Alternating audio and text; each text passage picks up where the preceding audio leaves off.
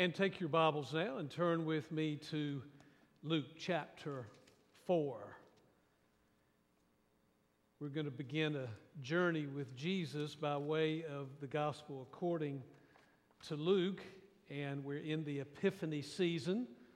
Uh, Epiphany, as we've said, means revelation or manifestation or appearance. So, what are those ways that Jesus is beginning his ministry and beginning to show himself and his work in the world. And so we pick up the story in chapter 4 in verse 14. Jesus has been out in the desert in 40 days of temptation. And verse 14, Jesus returned to Galilee in the power of the Spirit. And news about him spread through the whole countryside. He taught in their synagogues and everyone praised him. He went to Nazareth, where he had been brought up, and on the Sabbath day he went into the synagogue, as was his custom, and he stood up to read. The scroll of the prophet Isaiah was handed to him. Unrolling it, he found the place where it is written. And Jesus is now about to read what Joshua Brazil just read for us from Isaiah 61. The Spirit of the Lord is on me because he has anointed me to preach good news to the poor. He has sent me to proclaim freedom for the prisoners and recovery of sight for the blind, to release the oppressed, to proclaim the year of the Lord's favor. Then he rolled up the scroll, gave it back to the attendant, and sat down. The eyes of everyone in the synagogue were fastened on him. And he began by saying to them, Today this scripture is fulfilled in your hearing. Sisters and brothers in Christ, may God add his blessings to the reading and to the hearing of his holy word.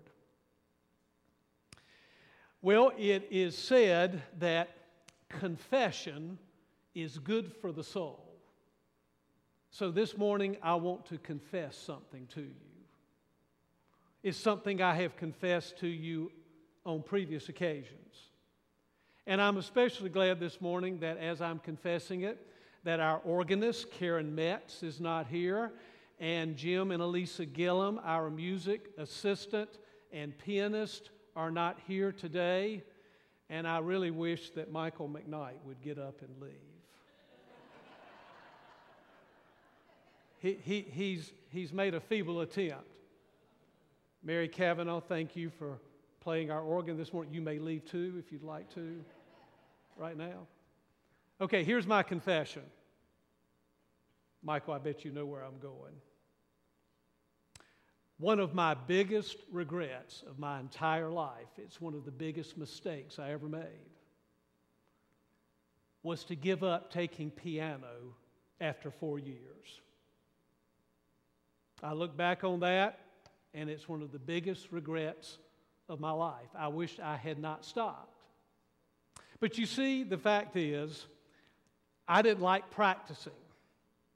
I didn't like doing all of the theory sheets and all the practice that my music teacher, Mrs. Kreiner, required of me that would keep me in her good graces. And I wanted to play the music that I wanted to play. I didn't want to have to play all those classical pieces and all of those classic type pieces that she thought I should play. So I quit. One of the biggest mistakes of my life. But you know, confession is not only good for the soul, but confession often can lead to insight.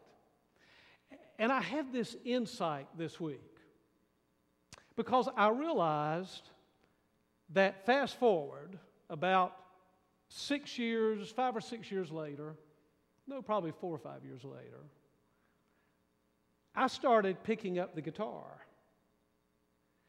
And I remembered this past week that I would sit in my room for hours and hours and hours, and I would play and practice that guitar. And I thought, now what is the difference? I didn't want to play and practice for hours and hours of the piano if I had. I, might be playing at the same level as Michael McKnight today. Who knows? Probably not.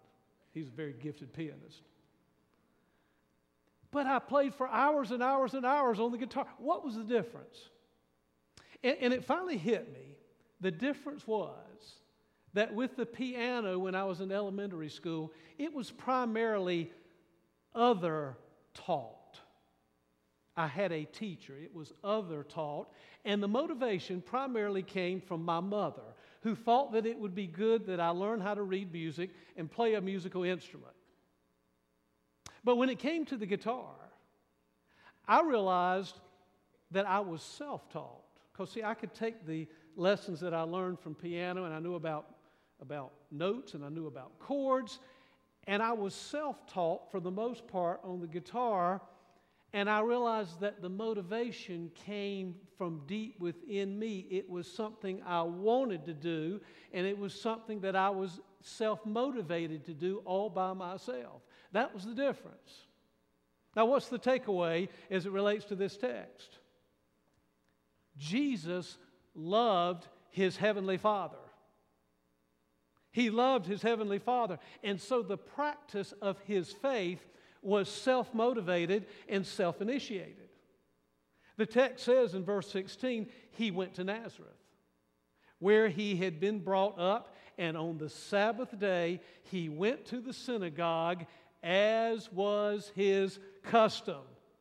It was a self motivated and self initiated habit and practice and discipline that was not based on what his parents wanted for him, but ultimately based on what he wanted for himself.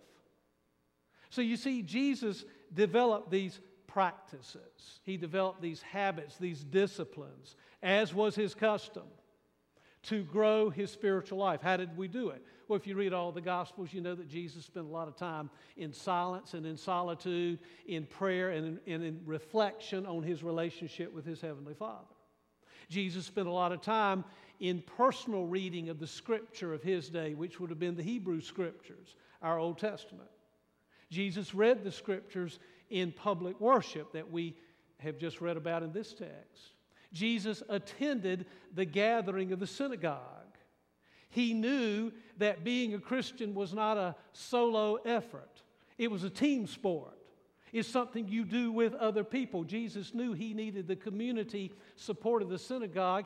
He knew he needed the worship of his God in community with other people. Those were the things that Jesus did that allowed him to live into the power of the Spirit. Verse 14 says, Jesus returned to Galilee in the power of the Spirit. How did he do it? Because he practiced all of those disciplines through the years that grew his life. Now, notice that those practices did begin in his childhood. Give his parents some credit. Nothing wrong with parents wanting their child to play the piano and to practice. Nothing wrong with parents wanting their children to develop the practice habits of the Christian faith. So, if we go back in Luke's gospel, we see early on when Jesus is just a few days old, they take him to the temple in Jerusalem. He goes there for naming purposes, for circumcision purposes, for dedication purposes. That's in Luke chapter 2. And then you go to the end of Luke chapter 2, and what happens? Now we fast forward, and Jesus is age 12. And Mary and Joseph have taken him back for a religious holiday. And as the holiday has ended, they leave. They think Jesus is with them, and he's not. So, panic, they go back to Jerusalem, and, the whole process takes them three days. And finally, where do they find Jesus? He's in the temple and he's sitting there learning from the teachers of that particular day.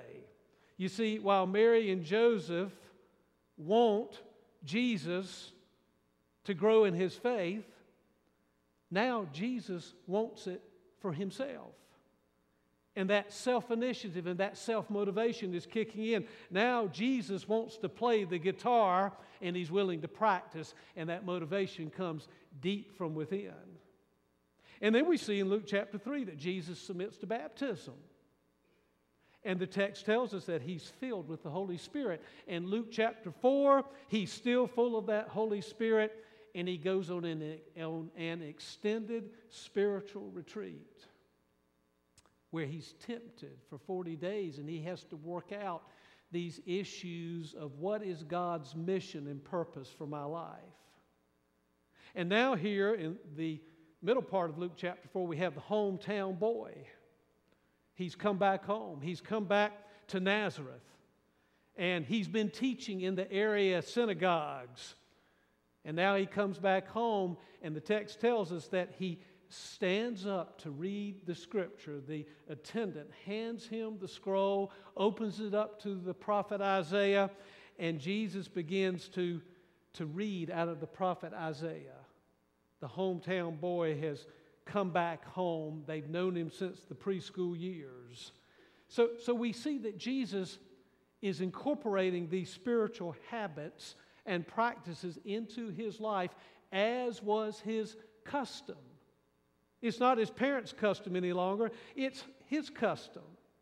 He's doing it because he wants to, not because Mary is making him take piano lessons, but because he loves his God, because he wants to. And you know, I, I expect that it's the same way with you and me. If, if we are in the habit, if we're in the practice of reading Scripture and thinking about it and reflecting on it and meditating on it, if we're in the practice of spending time alone with God in silence and solitude, in prayer, thinking about our relationship with Him, if we're in the habit and practice of being with each other on a regular basis, because we know we need each other. We know we need to be in community with each other. We know we need the worship that we share with each other. It's probably, if we do all those things, it's probably because we're motivated to do these practices because we have a deep love for God. I had a deep love and desire to learn how to play the guitar. Nobody had to motivate me to play it and practice it.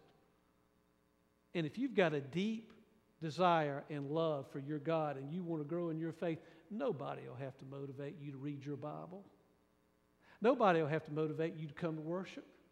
No one will have to motivate you to spend time alone with God in prayer. There's a major difference when you want it for yourself versus someone else wants it for you.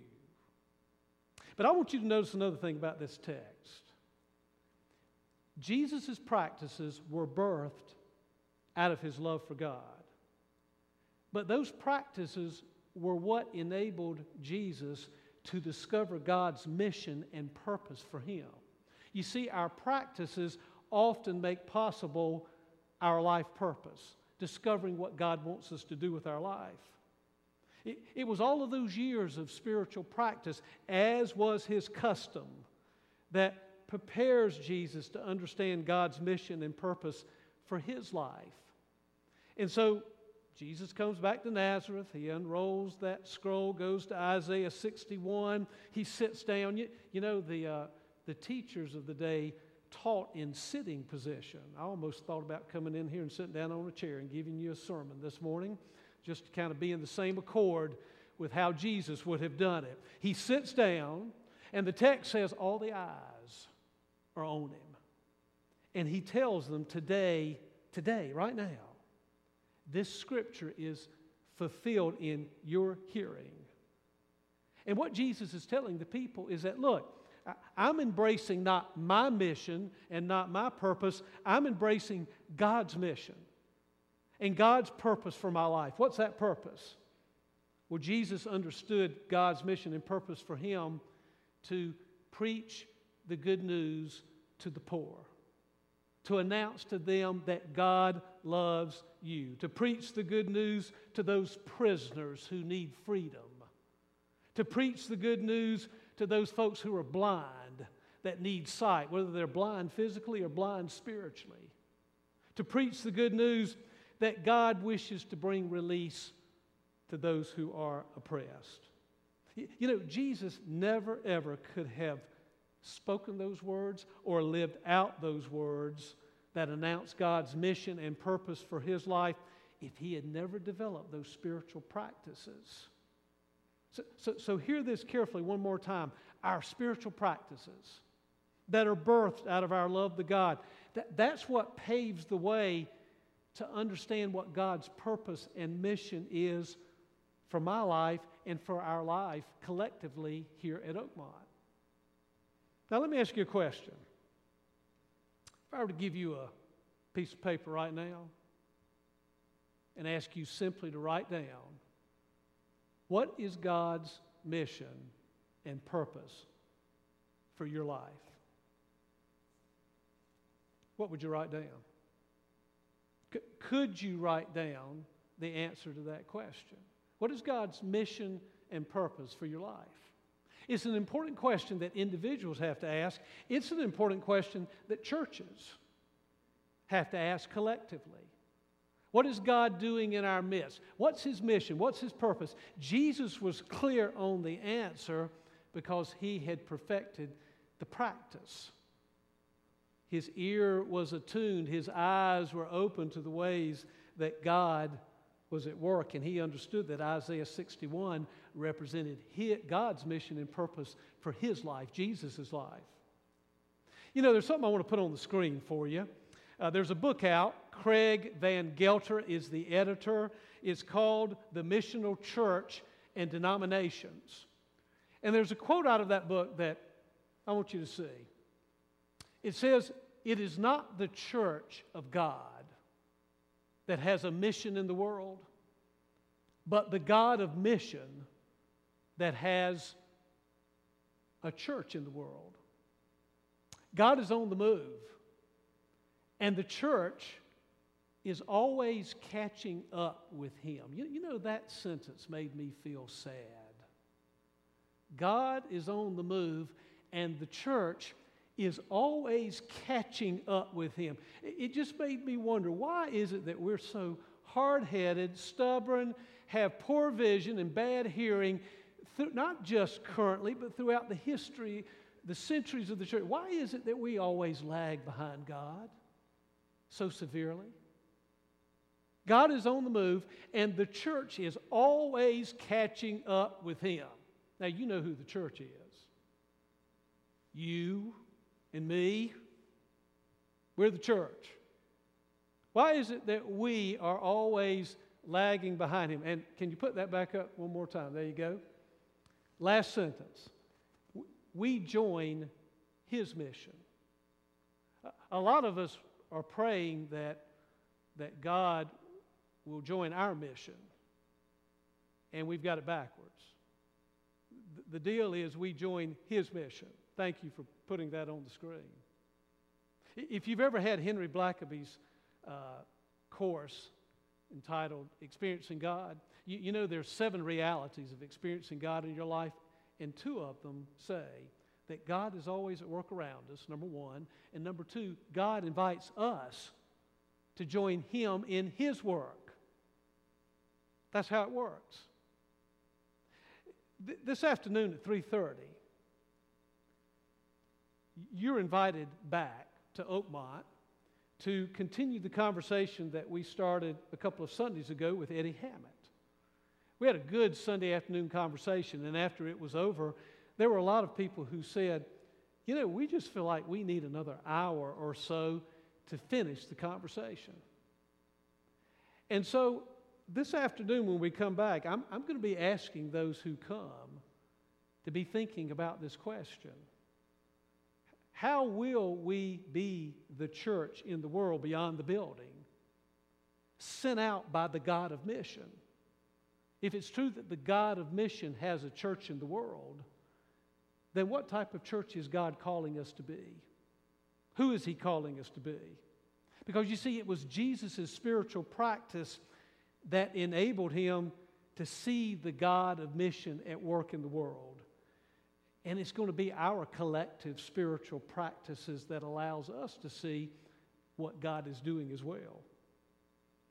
There's, there was a great Spanish cellist by the name of Pablo Casals. And Pablo Casals was famous for practicing his musical scales well into his 90s. Somebody asked him one time why he needed to practice his musical scales well into his 90s, being such an accomplished cellist that he was. And he responded by saying, Because I think I'm making progress. It's not a mechanical routine, but something essential to my life. You know, Jesus knew the difference between something that was routine and something that was essential. And that's what happens when we follow his custom. We, we deem as essential practicing the good habits of our faith that allow us to hear God, to see God at work, and to follow the call of the God of mission into the world. That's what we're going to seek to do this afternoon.